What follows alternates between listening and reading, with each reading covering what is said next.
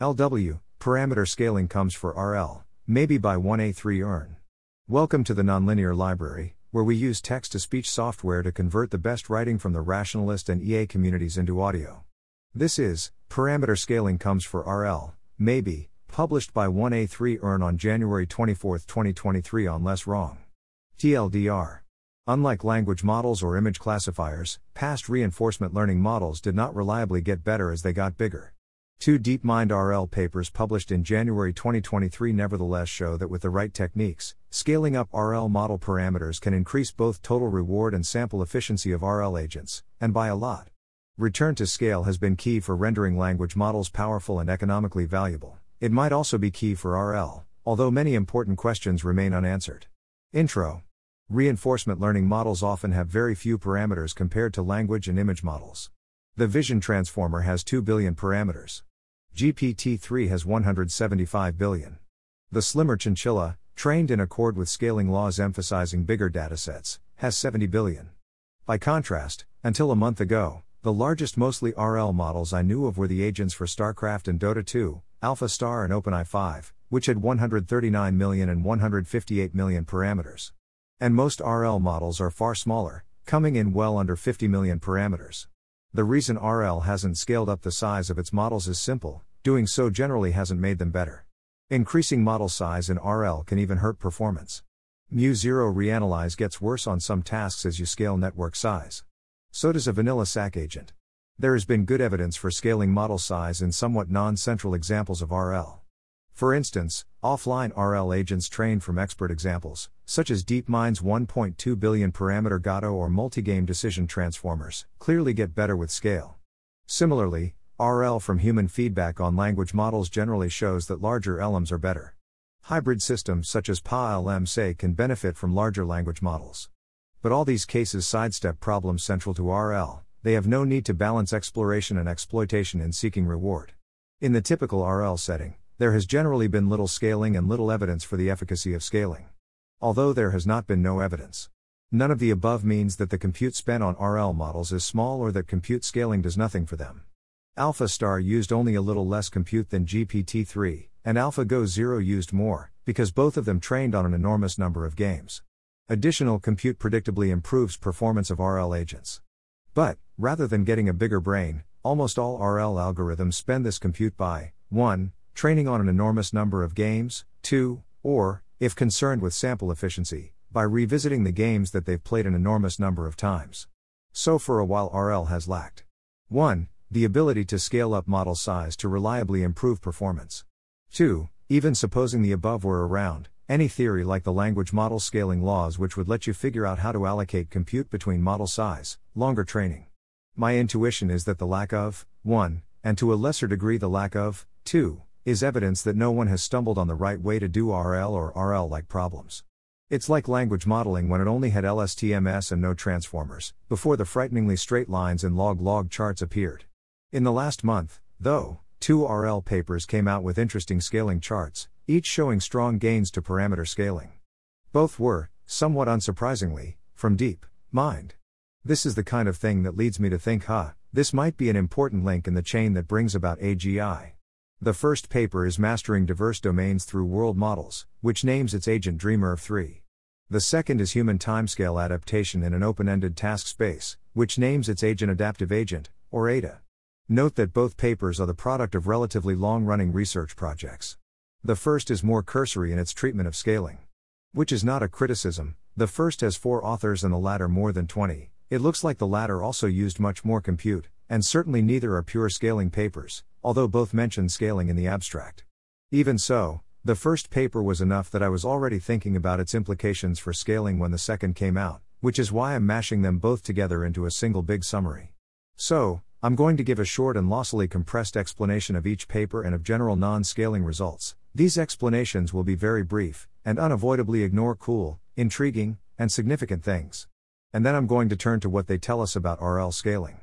DreamerV 3, Mastering Diverse Domains Through World Models.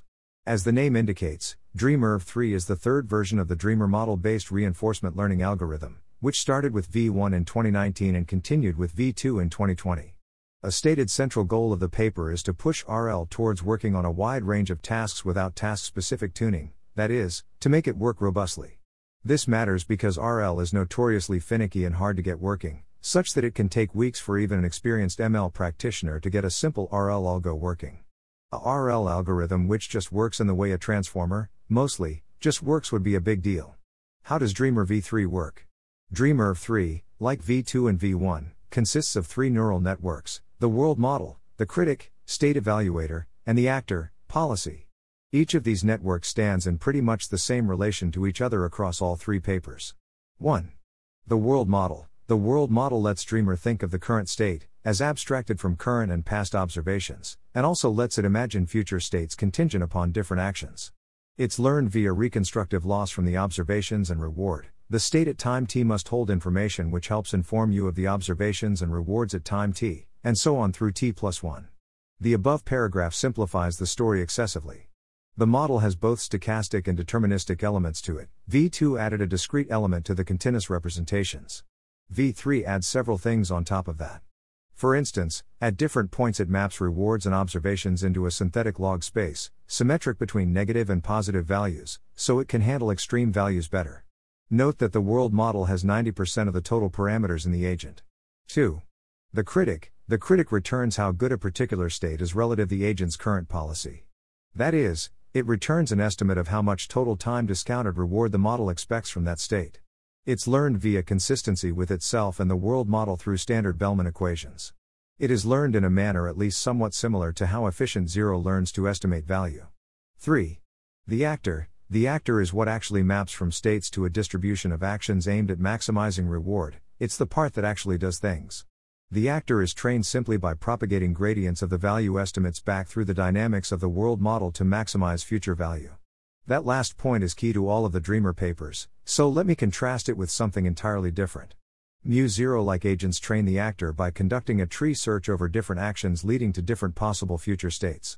In such a search, the world model lets you imagine different future states, while the value function, critic lets you evaluate how good they are. You can then adjust the actor to agree with the tree search about which action is the best. By contrast, Dreamer conducts no tree search.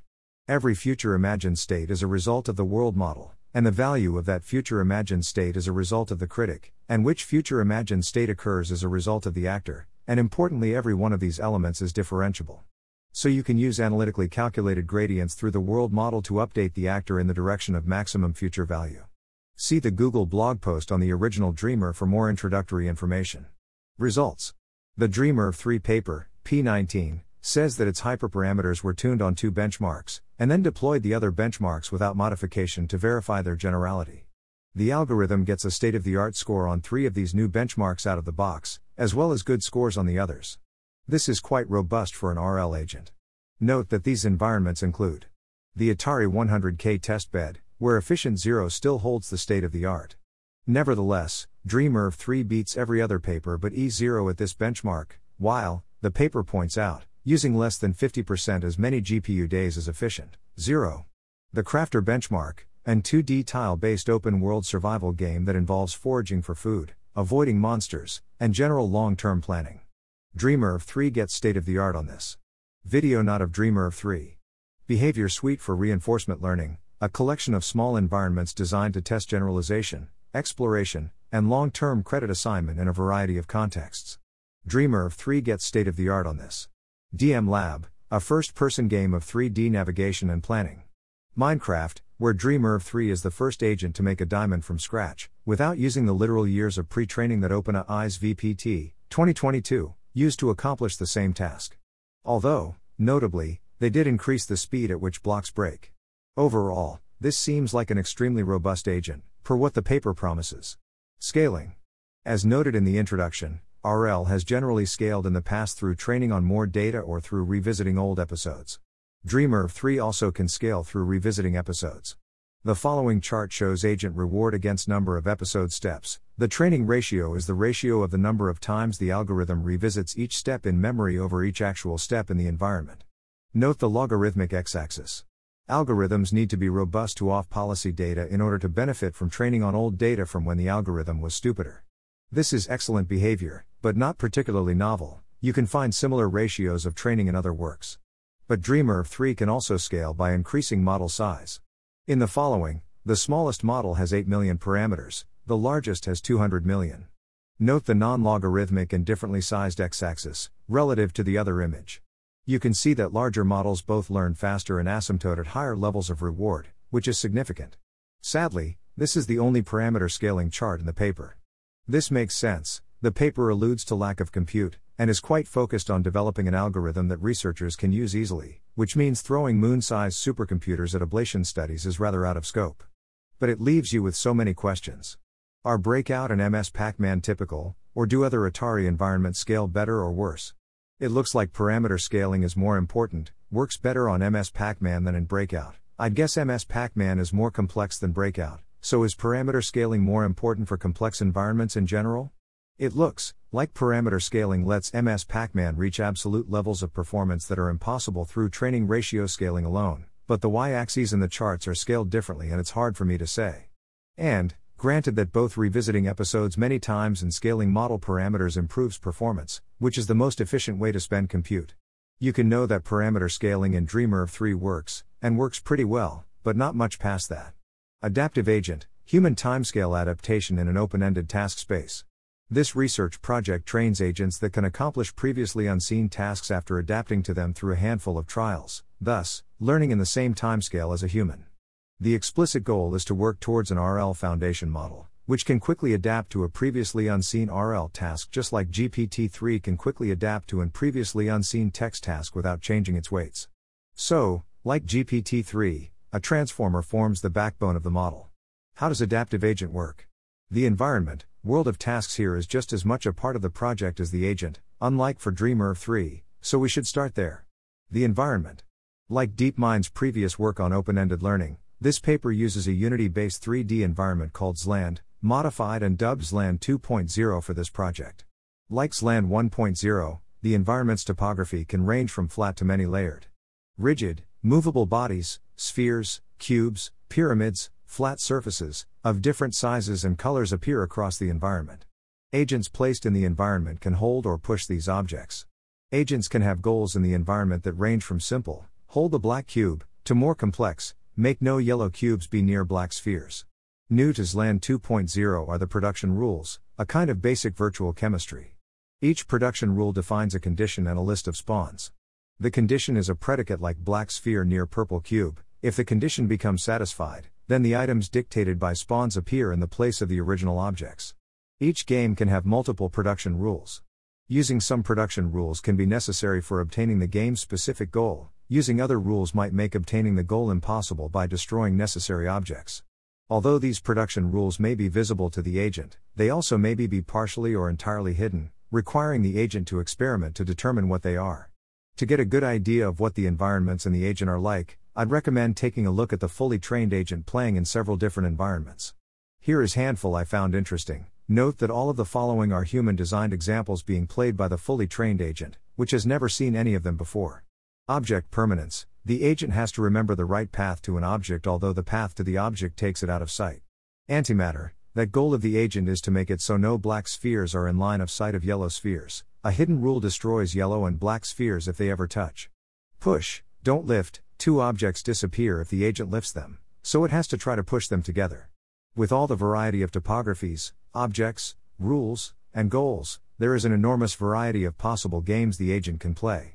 With such an infinite variety of tasks, you can create tasks of essentially arbitrary levels of difficulty.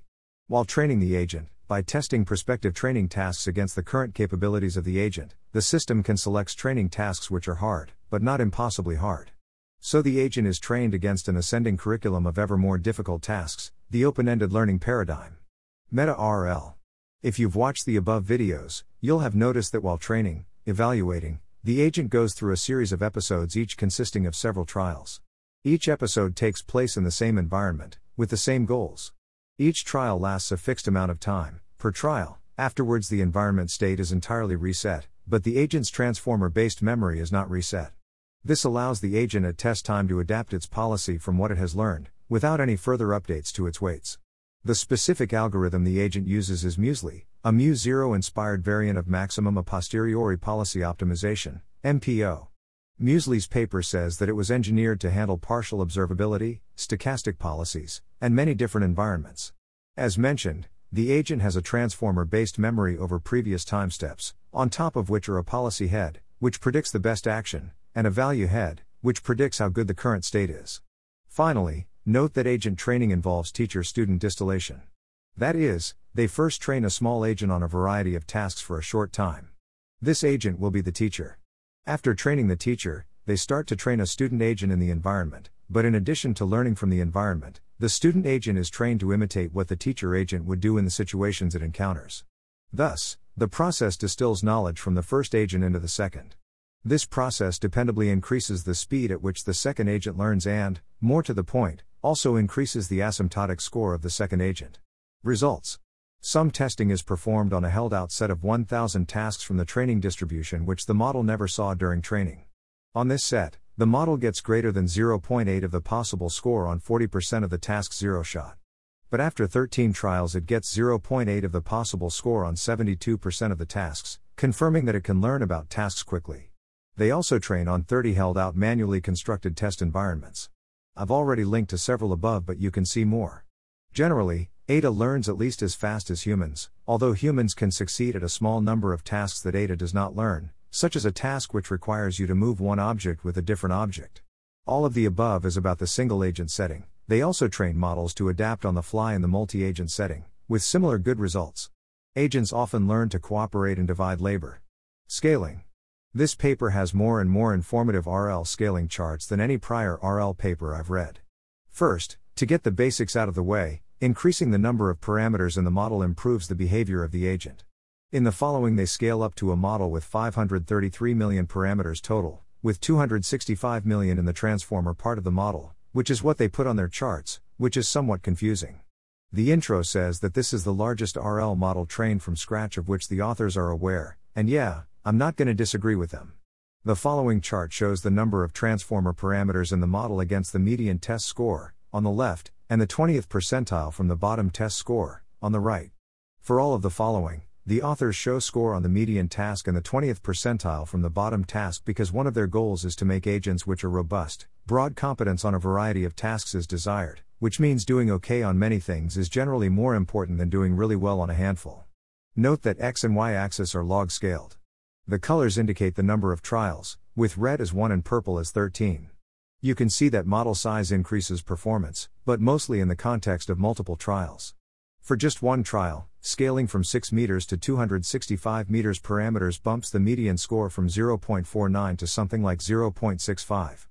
But for all 13 trials, scaling the same amount bumps median score from 0.77 to 0.95. Larger models also help particularly at the very difficult tasks, as indicated by the 20th percentile lines. Granted that performance increases as model size increases, what is the most efficient way to spend compute? The above chart is for agents trained for the same amount of time, which means that the larger agents have used far more compute. What if instead, we train agents for the same number of floating point operations? They have charts for that, but the results are a little ambiguous. But briefly, for total FLOPs expended a midsize model seems to be the best. Very small models do poorly, and very large models do poorly, but in the middle at around 57 million transformer parameters you seem to find a happy medium. On the other hand, due to poor optimization, P52, they say that part of the agent increases in compute expense with size at an excessively high rate. If you exclude this apparently mis-optimized part of the model, and instead of looking at total flops look at total FLOPs per learner, you find that even the largest model size is still improving over those smaller than it in compute efficiency, and there would be benefit to scaling up the model yet further past half a billion parameters. So it is unclear what the ideal model size, training length ratio looks like, even just on this environment. Stepping away from ideal model sizes, the paper also looks into the conditions required for large models to be beneficial at all. Specifically, at least with this kind of agent in this kind of environment, they show that large models are not nearly as beneficial, or do nothing, without complex environments. The authors find evidence that scaling only works well in sufficiently complex environments. They test for this by training many differently sized agents on games that only occurred in a flat room without topographic complexity, in a really simple environment. Those which are trained in the flat room start to get worse as they scale up, while agents trained in the full spectrum of complex environments continue to simply get better as they have more parameters. Distillation If you train a 23 million parameter model from scratch without teacher student distillation, it still works, although not as well as with distillation. On the other hand, if you train a 265 million parameter model from scratch without distillation, it learns essentially nothing, P17. With distillation, the larger model works better, as I mentioned. So, distillation can also be a prerequisite for using a very large model. A large number of games, the authors trained 28 million, 75 million parameter models while sampling from a pool of either 200 million or 25 billion tasks. In all cases here, the larger model does better, and the models trained on a larger pool of tasks do better, but the larger model does better by a greater amount than the smaller in the case of the 25 billion tasks. The effect doesn't seem as pronounced as the other two cases, though. Conclusion Other papers have also tried scaling up RL recently. For instance, one very recent paper claims that RL agents like AlphaZero are vastly underparameterized. Other recent papers have tried to scale up RL models with other techniques. I think these two DeepMind papers provide the strongest evidence yet for the applicability of parameter scaling RL, because they train with greater than 150 million parameters, and because of the number of environments, DreamerV 3, or breadth of the environment, ADA, in which they train. This might be the distant rumble from a potential shift. Transformer based LLMs let you turn capital into language model performance, via engineering payroll and purchases from NVIDIA. If RL parameter scaling works generally, and works notably better than training longer, then you could turn capital into RL model performance via the same route that LLMs take. If RL performance can become economically useful, this makes RL scaling very likely. Many things are still uncertain, of course. What kind of laws govern ideal RL model size? How would you even go about determining environment independent rules? ADA indicates that you need sufficient environmental complexity for scaling to work, but parameter scaling with DreamerV 3 may, work regardless of environmental complexity. This is likely because the world model in Dreamer DreamerV 3 takes up the majority of its parameters. But is this true? We already knew that Dreamer DreamerV 2 could train a robot to walk in an hour, but RL still seems to little application in industrial robots. Would scaling unlock further RL sample efficiency such that new robotic applications become economically viable? The ADA paper is quite complex, rests heavily on prior DeepMind work, and likely rests on internal to DeepMind expertise. How many teams outside of DeepMind would even be able to reproduce something like it to take advantage of its scaling laws? From GPT 2, proof of scaling, to GPT 3, scale, took a bit over a year. Is any of the above a proof of scaling of RL or not? My tentative guess is that growth in RL will still be slow compared to LLM's growth and RLHF with LLMs. Even so, for me, reading these papers is definitely an update in the direction of more useful RL earlier, regardless of the absolute values attached. Crosspost. Thanks for listening. To help us out with the Nonlinear Library or to learn more, please visit nonlinear.org.